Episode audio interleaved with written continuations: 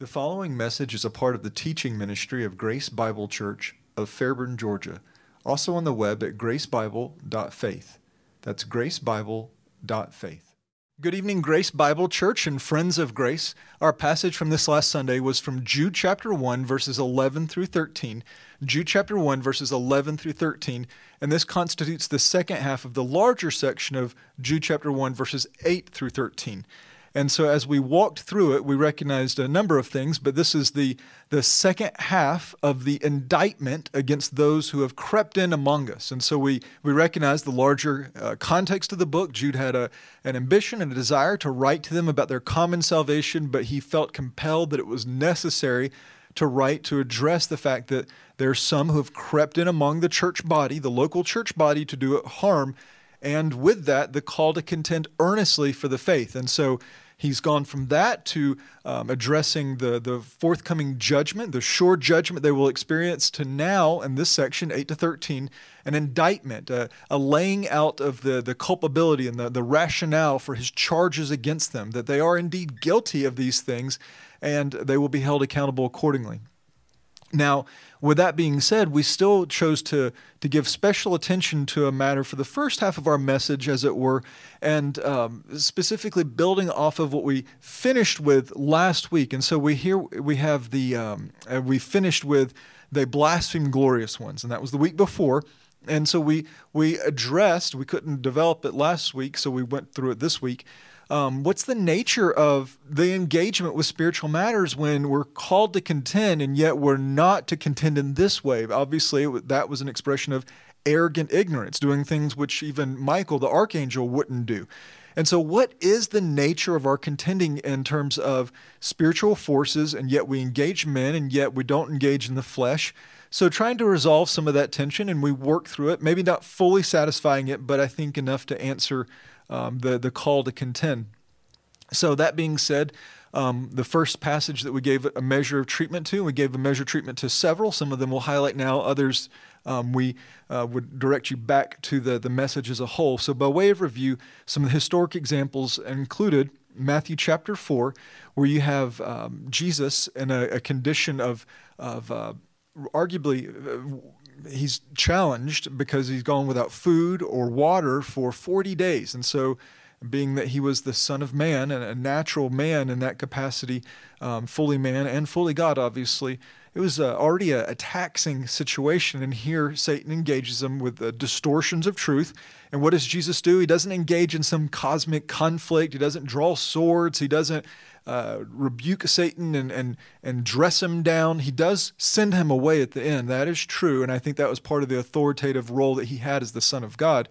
But in the engagement itself, it was distortions of Scripture answered with truth of the Scriptures. And that's how he engaged. He engaged with speaking truth, namely, truth of the Scriptures.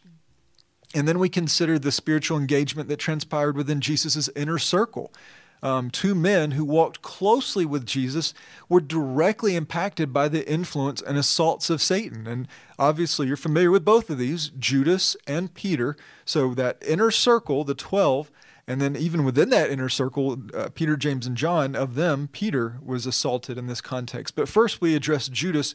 And, and how did Jesus address him himself? Um, he wasn't ignorant, wasn't unaware we have that from the, the clear pattern of context throughout the Gospels, and specifically in the upper room discourse, we know that he was aware of Judas's uh, uh, uh, position and that he was compromised, as it were, and Satan was influencing him.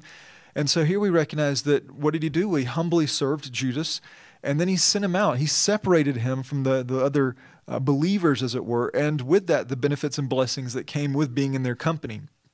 Now, we did press the matter that this was a historic incident. It was a very unique incident.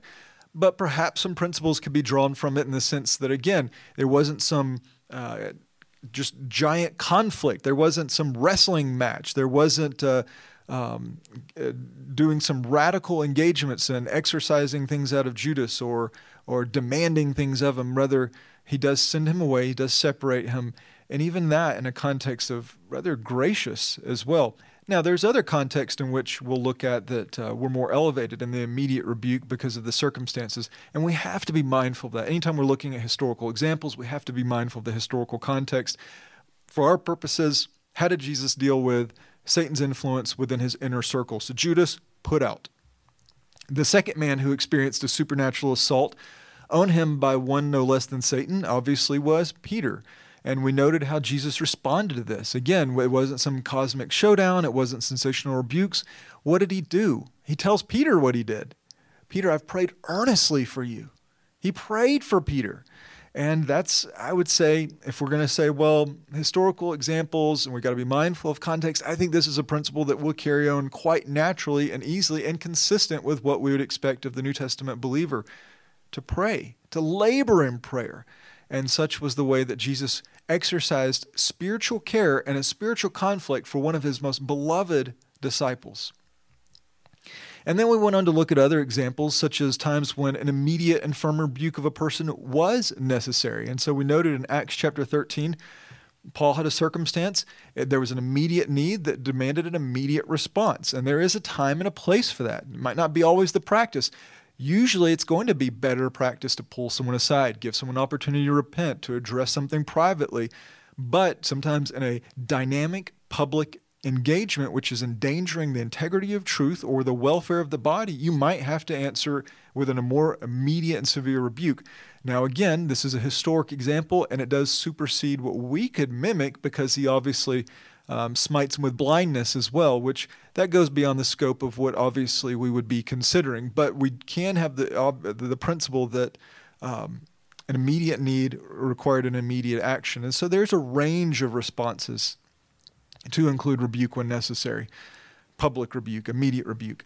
We also discussed other expressions of impact by Satan, some of which for us will be less clear in parsing uh, the supernatural conflict and providential circumstances. Uh, we have uh, Paul with um, a thorn in the flesh, a personal struggle, and um, infliction on him, and then we also have him speaking of being hindered by Satan. I don't know that we're going to be able to parse some of those things apart in our natural lives. We may just have to recognize the providence of God directs even these things. And so sometimes it's going to be more and less obvious, but we're not going to necessarily have the insight that uh, Paul did in such matters. But Paul did have a clarity in such matters. In these circumstances, we can observe how he handled them, having that insight. Namely, he's uh, recognized in terms of his own personal um, affliction that it was a messenger of Satan. And so we, recon- uh, we see that he recognized it was a messenger of Satan. It wasn't ambiguous. And yet, what was his response? Is it was very much like Jesus applying his care toward Peter. It expressed itself in dependence upon God in prayer. He pleaded to the Lord, and then he trusted the Lord with the outcome, which was one of suffering. And when recognizing that he and others were obstructed in their desires to minister in Thessalonica, he accepted this burden and trusted the Lord accordingly. And he continued to, to desire and pursue it, and, and the Lord did open up doors and uh, was able to continue to minister them in another time in another capacity. But he recognized he's being obstructed, supernaturally obstructed. Again, not something we're going to necessarily be able to parse for ourselves, um, but it was one that he responded to with confidence in God. Lord, you you're in control of these things, and um, he didn't try to exercise some um, sensational expression of supernatural authority in the matter. We also discussed some broader and more general expressions of spiritual conflict actions and conduct rooted in the influences of deceitful spirits and outworkings of what call, uh, Paul calls doctrines of demons. And so, again, if we're going to have anywhere, this is spiritual conflict, and, and it's one of the epistles, it's one of the letters, and so it's not just a historical reference. Here you have deceitful spirits and doctrines of demons. And so, how do we answer that? Well, these matters were expressed first of all. How were they? How did they work themselves out? How do the deceitful spirits and doctrines of demons work themselves out? Well, there was expressed as hypocrisy of liars who have been seared in their conscience, those who forbid marriage and impose artificial dietary restrictions. Not especially sensational, but genuine spiritual struggle and rooted in mistruths and distortions of truth.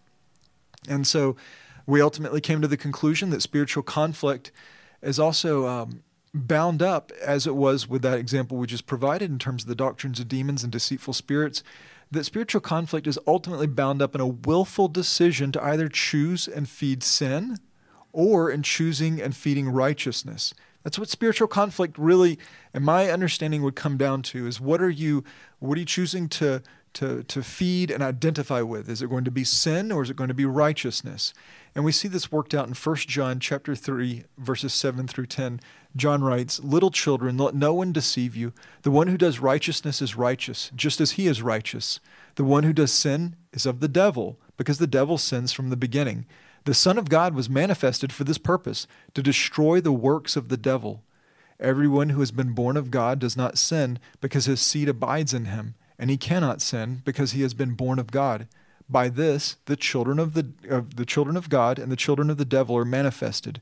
Everyone who does not do righteousness is not of God, as well as the one who does not love his brother. And then, building off of this principle, we consider a variety of ways that we preserve ourselves from the dangers of uh, spiritual compromise and failure and, and just some examples, and we have some text up there from Ephesians 4, 1 Timothy 3, 1 Corinthians 7, 2 Corinthians 2. We do things like not leaving anger unaddressed. Uh, that's a spiritual conflict. Um, if you leave anger unaddressed, being careful not to foster a dangerous context for pride to take root. You're making yourself vulnerable to, again, a spiritual assault. Maintaining holiness and self control in marital relationships again, may sound very basic and simple, but it's a reality and it's an expression of wisdom and shrewd conduct so as to not make oneself unnecessarily vulnerable. And being quick to forgive others. Again, an expression of uh, walking in joyful obedience and not giving Satan an opportunity in such things. And again, we, we saw pastoral instructions on engaging in these spiritual conflicts. And so and Paul writing to Timothy, we saw again what the nature of some of the struggle is with deceitful spirits and doctrines of demons. It's what we would say is sin. And that's exactly how it expressed itself in relationships and engagements. And so, how do we respond to that? He makes it very, very clear here in 2 Timothy 2 24 to 26. And the Lord's slave must not be quarrelsome, but be kind to all, able to teach, patient when wronged, with gentleness correcting those who are in opposition if perhaps God may give them repentance leading to the full knowledge of the truth, and they may come to their senses and escape from the snare of the devil, having been held captive by him to do his will. So, did you catch that last part? They may come to their senses and escape the snare of the devil. Talk about spiritual warfare and spiritual conflict, having been held captive by him to do his will. And so, what's the nature of engaging in that context? Well, it's being a disposition of not quarrelsome, being kind, able to teach, patient when wrong, gently correcting. That's the nature of our engagement. And trusting God to do his work in the hearts of others, to include liberating them from the devil's influence upon them. And some final but uh, critical elements here were the clear patterns of instructions to resist the devil. So, again, if you're looking for something else, okay, so joyful, faithful obedience, feeding righteousness, directing myself into a life and pattern that's pleasing to God, and engaging others accordingly. But I want something more precise and more uh, overtly engaging in spiritual conflict. Well, we have resist the devil and he will flee from you. That's a very clear command it's framed in humility, the times that it's expressed, and even suffering. So, resisting the devil doesn't mean that you're not going to uh, experience some measure of struggle. Again, we saw that with Paul. Remember, he did what? He, he prayed, Lord, would you deliver me? Would you free me from this messenger of Satan? And the Lord just expresses that his grace is sufficient. And that means its grace is sufficient in suffering and struggle, including in spiritual matters. And so, resisting the devil and then also doing so in a matter of humility and confidence in God, even as it produces potentially a measure of suffering. And then finally, noting that perhaps the clearest expression of our resisting well. So, how do we resist? How do we resist well? I think a safe place would be to go to Ephesians 6, most well known uh, territory of this, uh, this subject matter. And there, what are we directed to do? Well, we're directed to the daily expressions of faith and faithfulness of the Christian life. It talks about truth, righteousness, the gospel, faith, salvation, the word of God, and prayer. So again, did you, you catch those elements? This is spiritual conflict. This is overt spiritual warfare, the armor of God. Truth, righteousness, the gospel, faith, salvation, the word of God, and prayer. And from there, we turned our attention to the second half of Jude's indictment. And so that was all kind of an outworking of we don't want to fall into the category of blaspheming glorious ones and that arrogant ignorance that that expresses, but yet we are called to contend. And now, again, we're turning our attention to the second half of this indictment, which began with a statement of, of woe, of woe. And we considered a range of, of what that, uh, of how woe is used. And it's in the Old Testament. We could have developed it much further, could have developed even more from the New Testament, but I gave a probably about six or seven examples from the New Testament. And with that, I wanted you to see a pattern. I want you to see a pattern that with woe comes a weightiness, a heaviness to that. And there's also, I would argue, a measure of grief. Um, now, sometimes that measure of grief, grief is because of unfortunate circumstances and struggle um, such as woe to those who have to flee as Jerusalem is assaulted and attacked. That's not necessarily uh, an indictment against them, but a, a weighty grief. But it's most frequently, from my observations, used with judgment. And I think you can mingle those three, three things together the weight, the grief, and judgment. It is a weighty, grievous judgment, all wrapped up into those three letters for us the woe. And Jude uses that. He framed the weight of this woe in view of his um, uh, the the continuation of his indictment. And, and I pressed to think about this um, on Sunday with think about the fact that again he wanted to write about our common salvation. That was what he fully intended to do, but with a clear urgency. He knew he had to redirect his attention to speak to this matter of those who have crept into Christ's church, and with this, the call to contend. And then he t- gives the weighty matters that produce the firm indictment and uh, how they've uh, these offenders have supplanted the, the, the true authority of the scriptures for an authority of their own making, namely dreams, and then expressing the offenses of defiling the flesh, rejecting authority, and blaspheming glorious ones. And then he comes to this point. So all that build up, I wanted to write this way. I had to do this. There's language of judgment. There's language of the, the weightiness of their indictment. And now coming to the second half, he says, Woe to them. Again, that weighty, grievous judgment. And then he goes on to unpack uh, their like offenses, these those who have crept in among us, the, the like offenses they have to three notorious offenders of old. Uh, names that just mentioning their names, things rush to mind as well as they should. Cain and um, Balaam and um, um, Korah. Korah being the, the probably the one that is uh, receives the least amount of attention and thought, but very very important, especially to Jude here. But um, before he finishes after delivering that they're like these in their offenses and, and, and, and really drilling down on that. He finishes after that with an impactful uh, barrage of, of, me- of, of, images to describe their clear guilt and danger. And so he says they're like these and then this is how they're like it. And there's a there's a build up to it. And then it's bam bam bam bam bam bam they're like this they're like this they're like this they're like this and just uh, hits us with several graphic and, and um, very clear illustrations to, to identify the nature and character and ways of these offenders. So Jude started with their having gone the way of Cain, um, having chosen to, to have fed their insatiable appetite to sin, this murderous and, and profoundly wicked appetite. And so, in this way, and again, we developed these a little bit more on Sunday, but just for a way by review and snapshot, they've gone the way of Cain. They've, they've fed that appetite, that insatiable appetite for sin, an appetite that would ultimately lead to death and destruction.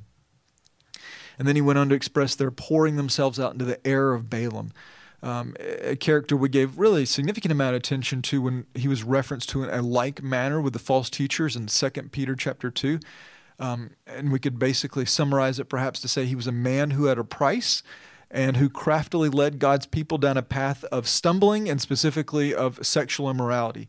And so he was a prophet for hire, willing to curse, not permitted to curse. And so what does he ultimately do? He leads them into a path in which they stumbled and clearly a path of sexual immorality. Not a surprise considering what Jude has already stated how they've turned the grace of God into licentiousness.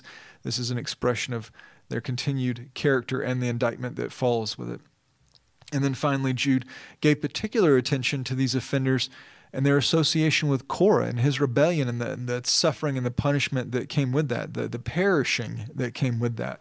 And specifically, Korah, who rebelled against the leadership God had put over his, uh, put over his people, Moses and Aaron, and the establishment of the priesthood as it was a rebellion that led to his perishing, a radical perishing that we talked about and looked back at in number 16, that nothing like this is seen before, where the earth opened up and swallowed and closed up over a people, and then the fire coming down over the 250 other leaders that were part of the rebellion and, and others who suffered in conjunction with this. So this is a radical moment of clear and uh, judgment. It wasn't just an indictment; it was actual judgment that they experienced. So a rebellion that again led to the perishing of suffering of Korah, those around him, and others as well.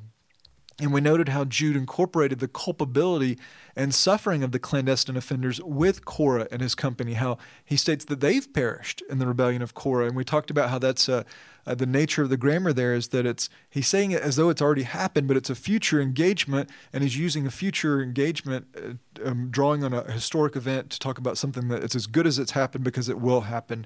And so they have, they will perish in a like manner as Korah who rebelled against God's authority as was expressed through the leadership that the Lord had put in place. So they've covered or they've conducted themselves in a like manner and they'll suffer a like fate. And then finally, regarding these three examples of uh, Cain and Balaam and Korah, we noted there was an intentional building of their language and emphasis. The nouns and the verbs here are building each time, each one from one to the next. It wasn't chronological order, it was a building order. So from having gone and away to pouring themselves out and error and deception to perishing and rebellion. So again, gone and way to pouring themselves in error and deception to perishing and rebellion. So there's an intensification that's happening here in this indictment and to express again not only their character and their ways but the outcome of it. So um, he's communicating very clearly and developing and making his case, as it were. And then I'll, i would say he's kind of finished his case um, in terms of the argument proper, and then he just lays on the nature and the character of these ways of, of these persons who've crept in among us, and he does so with a, an intense uh, poetic imagery, as it were, with just this barrage of examples here. These last two verses, again, closing out the indictment, uh, giving, as it were, kind of a closing um, well, closing argument to the indictment itself. A list of descriptions of them expresses their nature, again, their conduct, their dangers, ultimately their outcome. They deceptively destroy. They offer much. They give nothing. They vomit up their offenses before others. Uh, they ultimately they suffer their due outcome. And again, he expresses all that with such a uh, really skill of, of language here. Again, the hidden reefs and their love feasts, um, clouds without water, um, autumn trees that are doubly dead and uprooted the waves casting up their foam and the stars that are drifting off into the dark blackness for which they've been reserved forever. So, such is the outcome and consequence of those who have crept in among us. So, these six verses, 8 through 13, um, we covered over the, the past two weeks, they, they really provide a clear and firm indictment of the danger and guilt of these persons. These persons who have crept into Christ's church to do harm they haven't crept in because they're curious. They haven't crept in because uh, they just they want to understand things better or because they're even interested in the things of God. They've crept in to do harm. And with this, uh, and with them, we're going to have to contend. We're going to have to struggle. We're going to have to fight and resist. And we have uh, made plain that there's no small measure of our contending is among other acts of common expressions of obedience uh, from walking in holiness, to speaking truth, to correcting error, we also pray. Remember that? That's what Jesus did for Peter um, in terms of the care for him. It's what Peter did for, the, or what Paul did for the care of himself in such matters. It's part of the engagement of the armor of God to be praying for one another and praying. And so we need to, to consider among the various expressions of application what are some ways that we can respond in prayer. And so, first, I would highlight the four items excuse me, that we proposed last week. And then I'd add the following um, uh, a few, I think about three more from our engagement this week. So, again, because this is a two part engagement of the one passage, I'm going to repeat the, the first uh, four that we introduced last week, namely that we would pray, pray that we would uh, maintain a pattern of purity, submission, and humility. That's our first one. Our second one, pray that we would stay rooted in the authority of the scriptures and not be drawn away by lesser things that would appear to speak to the moment or undermine God's word.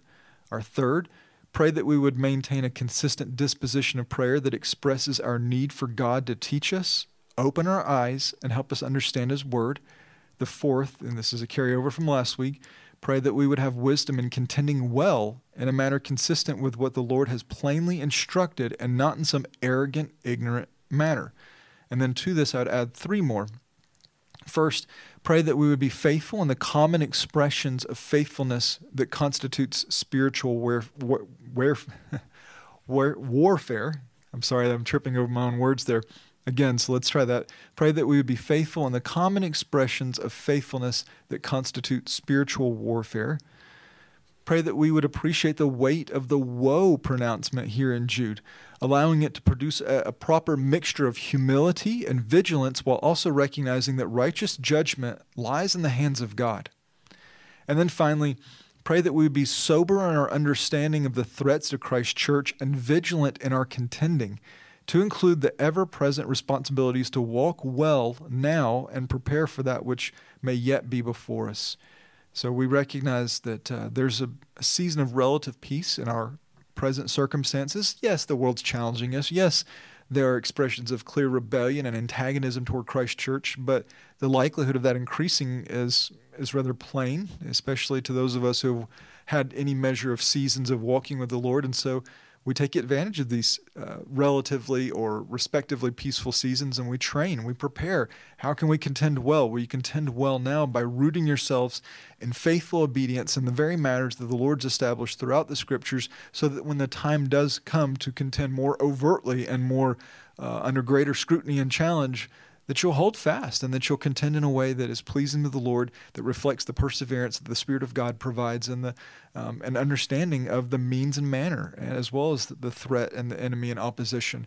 But resting also in the fact that while we do contend and we do fight and we do resist and we do hold fast, that as this passage 8 to 13 has been framed, it's been framed with it was preceded by judgment and it's going to be followed by judgment in terms of Enoch's um, prophecy and the weeks to come. And speaking of weeks or even days to come, tomorrow evening we're going to um, spend some time in Psalm 119. Um, we're going to review and refresh uh, how far we've come through verses 1 through 80. And uh, part of our hope is to, to read through um, that full section and, and remind ourselves how did the psalmist teach us to pray? What did he how did he help us think about the Word of God? How did he help us think about ourselves and this world and others? And to try to draw back to mind, to stir up by way of remembrance uh, that which we've walked through on a week by week basis, and to encourage you as you continue in this uh, long engagement with Psalm 119. And then next Sunday, um, we're going to be in Psalm 16 obviously a, a, break from our pattern in Jude. It's to honor the fact that uh, Resurrection Sunday is a special point of emphasis in our um, joyful hope, and uh, we mark our calendars accordingly. We're going to give some special attention, and we're going to do that by uh, speaking to someone's uh, Psalm 16 um, in its own right to address what did David have to say, and how do we appreciate and understand the psalm as it stands, and then letting it direct us to the glory of Christ's resurrection, which it plainly references to as it's been made used uh, as it's been made used of uh, made used of as made as the New Testament authors made use of it um, in terms of I won't let my holy one undergo decay or corruption in the grave, and so um, it points obviously to the the joy and the hope of our resurrection because of Christ's resurrection, the first fruits. So I hope uh, that was helpful to you as we are again continuing to, to labor through Jude, this uh, very, very short letter, but with a, a clear call and a clear reason for the call and our contending for the faith.